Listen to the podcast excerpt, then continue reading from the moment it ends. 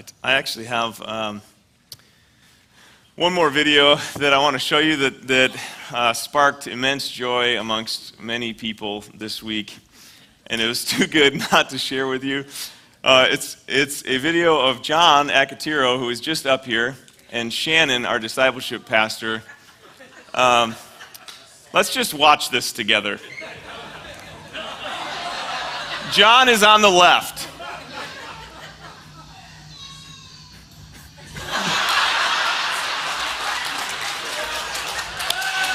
Okay, okay. That is amazing. But but we need to watch it again because what if you didn't catch it the first time, when Shannon was l- just leveled, I'm so, I hope your back is okay. Um, I want you to watch where her legs go. Let's watch that one more time. One more time. Can we play that back? This is such a special moment. Watch her feet, right? Meow. Oh.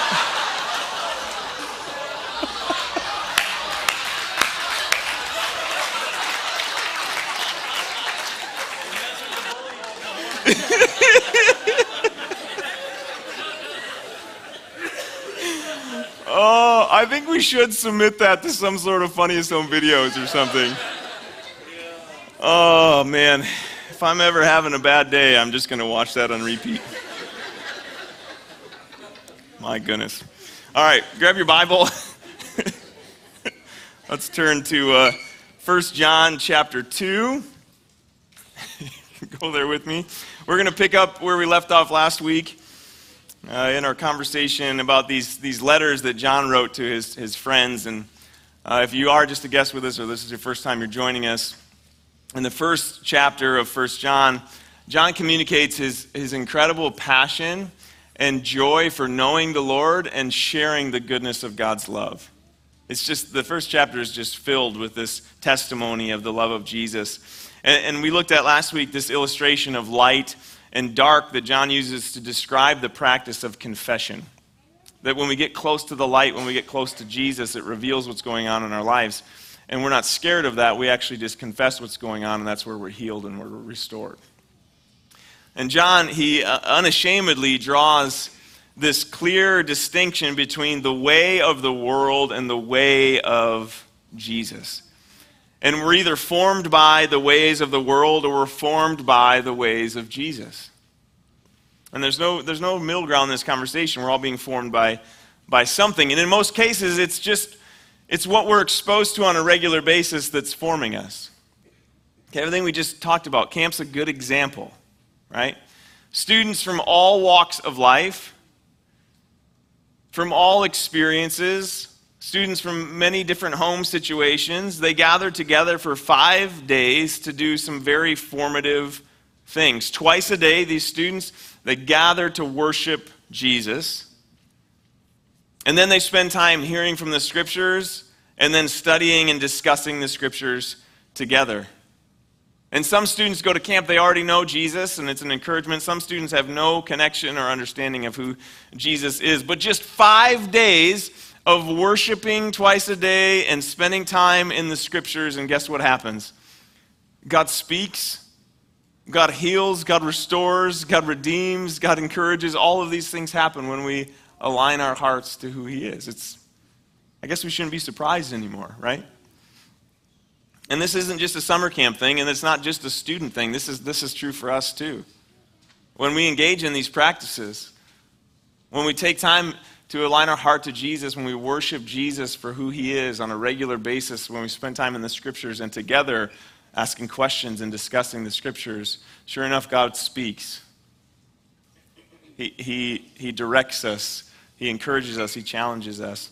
Uh, let's hear what John has to say about this. 1 John 2, starting in verse 15. He says this Do not love the world or the things in the world. If anyone loves the world, the love of the Father is not in him. For all that is in the world, the desires of the flesh, the desires of the eyes, and the pride of life, is not from the Father, but is from the world. And the world is passing away along with its desires, but whoever does the will of God abides forever. Now, I read this text, I don't know, 40 or 50 times this week amidst the sea of students, just trying to let it just sink in, to absorb the truth of this text. What does this mean for me as a follower of Jesus today? What does this scripture mean for me? What does this mean for us as followers of Jesus today? To not love the world or the things of the world. Verse 16 is helpful because John he brings some definition to the things of the world. He says, the desires of the flesh, the desires of the eyes, and the pride of life. John says, don't allow these things to consume you, or you'll be out of sync with the love of the Father. And in the end, the things of the world, they're going to they're going to pass away, but what's going to remain? The things of God. So let me ask you this morning Do you notice a love of the world at work in your heart? Have you noticed that you have desires in your flesh? That there are things that maybe you see on a regular basis that, that can get a hold of you, get a hold of your heart? Have you, have you experienced or noticed this itching desire to be in charge of your own life apart from God? I'm guessing there's a strong possibility that this is true. Look at somebody next to you and say, You need Jesus. Look at somebody else and say, I need Jesus. if you're alive, you're breathing today. The things of this world are constantly bombarding you. They're going to offer you something. They're going to offer you something that you think you need. But here's the amazing truth you already have everything you need in Jesus. In Jesus, you and I have full access to the things of heaven, to the fullness of life. It is already ours. David in the Old Testament, long before the arrival of Jesus, had some level of understanding about this when he penned in Psalm 23 The Lord is my shepherd, I shall not. He, he, he somehow grasped the sufficiency of God's love, that there's nothing outside of that that was needed. His love, His provision, His care. When we can grasp the sufficiency of Jesus, the world doesn't hold power over our hearts and our minds. But John, in this text, he warns us. He says, if we begin to think and believe that the world can offer us something better than what God has already provided, our heart will take a dangerous turn and we'll begin to strive and chase after hope and meaning and purpose and importance. And, and it's like chasing after the wind. You're always going, always striving, and never getting anything. Have you ever lived that experience? I think this is what John is working out in his letter that life is this, this battle. It's been a battle from the very beginning, a battle that John knew on a personal level. And, and I, I think, I, I wonder if, if John was holding on to the story of Genesis in his mind when he was writing. Because let's go back to, to Genesis chapter 3, if flip there in your Bible or your phone. Because the language that John uses to describe the things of the world, it's very similar to the language used in Genesis chapter 3 to describe the fall of humanity. If you're new to the scriptures, Genesis is vital for us because it, it describes our origin and it, it explains pretty clearly why the world is the way it is today. After forming all of creation, God crafted Adam and Eve in his image, and they were to be stewards over all of creation. And and part of stewarding creation was to have dominion over the earth, but they were also called to trust God as their provider and to give him complete authority and oversight over the tree of the knowledge of good and evil. They were instructed don't eat from this tree, this one's mine. If you eat of this tree, there's going to be things bad that happen, right? And in Genesis 3, as the story goes, the deceiver comes along and he plants seeds of doubt and uncertainty in their mind. And Adam and Eve experience this shift in their heart. All of a sudden, they begin to question do we have what we need? Maybe there's more that we should have. Is God really good? Maybe we should take things into our own hands. Instead of trusting God's provision and sufficiency and walking in the blessing that was already provided to them, they chose to believe the lie that there was more outside of God's provision that they needed. And here's what happened Genesis 3, verse 6. So when the woman saw that the tree was good for food, that it was a delight to the eyes, and that the tree was to be desired to make one wise, she took of its fruit and ate. And she also gave some to her husband who was with her, and he ate. So, so here's the language from 1 John. She saw that the tree was good. She saw that it was good. It was delightful to the eyes. And apparently, it provided something that she didn't have. The, the way of the world was put on a platter. Here, here you go. You need this. By the deceiver. He said, Hey, hey, I know that I know that God set you up real good over here. Like, totally has hooked you up, and it's amazing. But may I suggest that there's actually more? There's actually better? There's actually something over here that is better than what you have there. Just for context, up to this point in Genesis, did Adam and Eve need anything?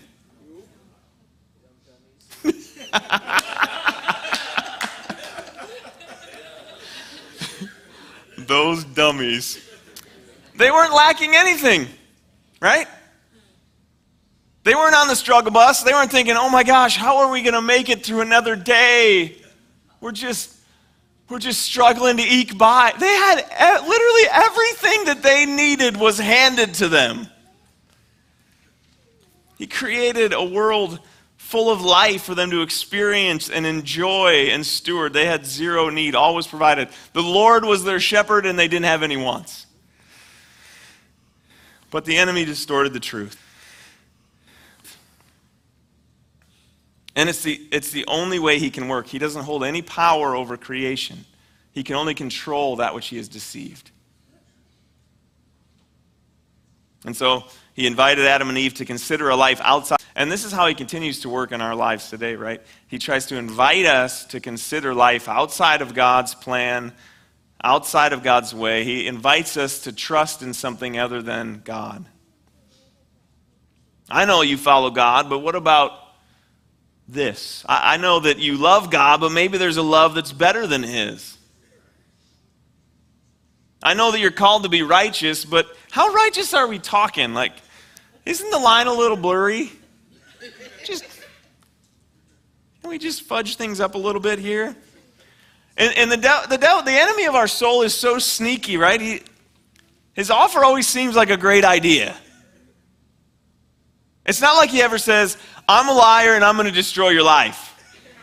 Hopefully, we would be wise enough to go, uh, I'll take a hard pass on that.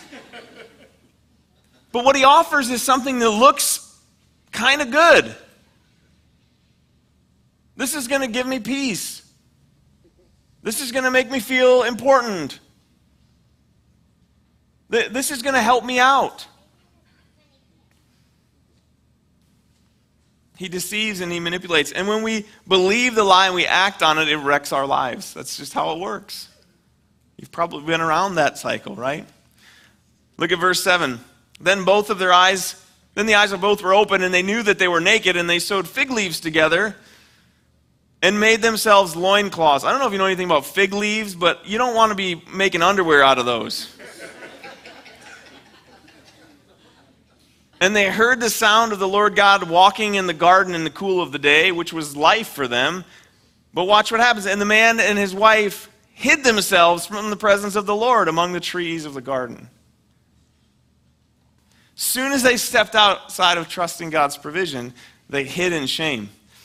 And then everything spiraled into relational discord with God and each other. This continues to happen today. When we lose sight of God's goodness and God's provision, and we listen to the deceiver of our souls, things spiral very quickly. But there's good news today. God is intimately aware of what's going on in our lives.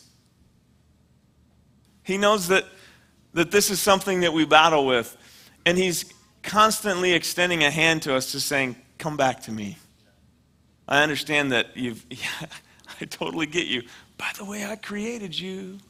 I hold all of the universe. like, I just come back. You don't need to hide.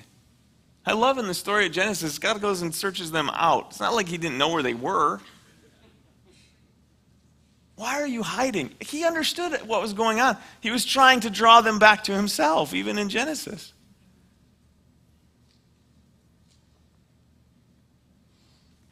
If we lose sight of his goodness ever, he's constantly saying, Come back to me. Uh, let's go back to 1 John now. Let's flip, flip to chapter 4. John, this guy who walked with Jesus and knew him personally, trusted him, the man who wanted to just tell everybody about the love of Jesus. Here's his, his encouragement to fellow believers. Verse 7 Beloved, let us love one another. For love is from God, and whoever loves has been born of God and knows God. If you want a cool song about this, find Davey. He sang us a cool song about this verse this morning. Anyone who does not love does not know God because God is. In this, the love of God was made manifest among us, that God sent his only Son into the world so that we might live through him. In this is love, not that we have loved God, but that he loved us and sent his Son to be the propitiation for our sins. So, just to recap, where does love come from? Love comes from God. Why? Because God is love. He doesn't know how to operate outside of his character. It's who he is. God is love. And how do we know his love? It was manifested to the world through Jesus. Love showed up in human form. Jesus was the perfect manifestation of the love of God. And so Love originated with God, was given to us. We are recipients of love, it's a gift. And this is so important to hold on to. It's not some sort of transaction where we offer something to God and He loves us in return. That's religion. Most ancient religions operated this way. You were always on the edge of ticking off your God. And so you had to do all of these things to maybe appease Him. and you wouldn't always appease him, and he would just get mad at you all the time. That, that was kind of how things worked. You jump through a lot of hoops. And unfortunately, this is the way that we as Christians can sometimes live our lives. We believe that God's love is somehow earned or deserved or reserved only for some people. And if you just follow all the rules, if you just get in your quiet times, if you just don't say any naughty words, if you, if you go to a church service, then, then you'll be worthy of God's love. And John encourages us to remember in this text love, it originates with God. It's not that we love him, but that he loves us. I'm so thankful for that. I'll be straight with you today. We don't deserve anything. I know some of you.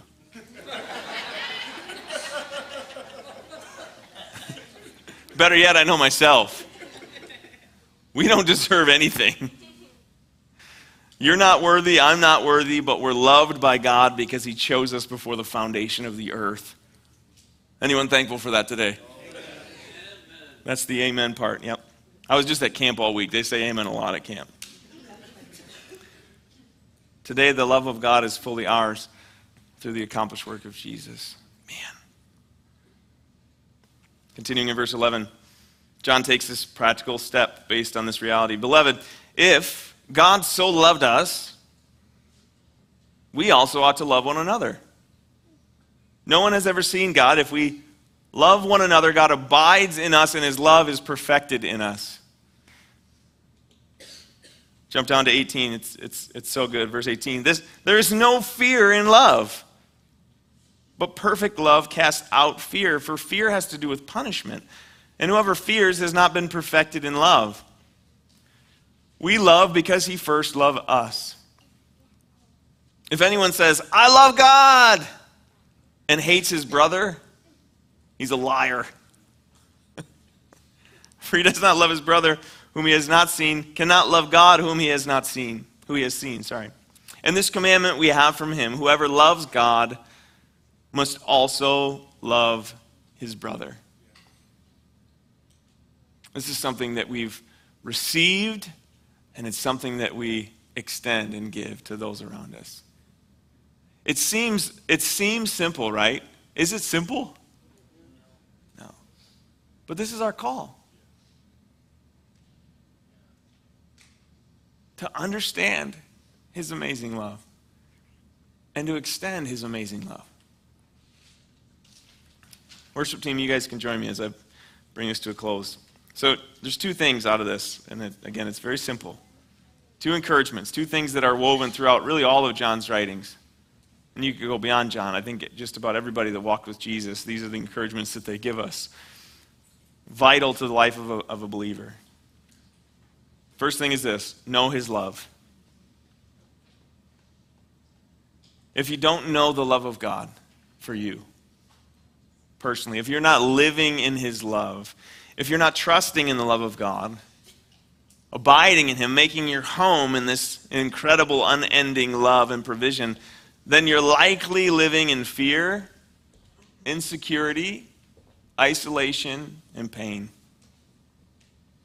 You're likely experiencing all kinds of discord relationally. To not know and trust and live in the love of God is to walk in darkness. And maybe that's where you are today. Maybe, maybe that resonates with your experiences. It's just been a dark and confusing time for you. You've been overwhelmed. And every day is this fight, and it's exhausting. And you battle with negative thoughts about yourself and about others, and you tend to be critical and untrusting, and you work hard to act like things are fine. Or maybe you found some, some coping mechanisms that seem to help you, but now you're recognizing these things are destroying my life. Today, you need the love of God in your life. You need to experience grace and forgiveness. You need to receive life that only God can give to you. You need to be reminded of who you are, that you are a son and a daughter of the Most High God. And He looks into your face and says, You're mine. I can hold you together. I care about you. I've actually created you for something special, and I will help you walk that out. You don't have to do this on your own. I will walk with you in the good times and the hard times. You can trust me. He's enough, He's sufficient. If you're in that, if you're in this place today where that describes somewhat of your experience, I'm going to ask you to be really bold today because I, I think God is speaking to us and maybe to you this morning. I'm just going to ask you to stand because I want to pray. If you're in that place where it's been a fight and you just need you just need the Lord to cover you and fill you and remind you of who you are, to speak life over you, to fill you with His Spirit, to remind you that He knows your name, that He calls you to Himself, that He has what you need. That he desires to lift up your arms and say, I've got you. It's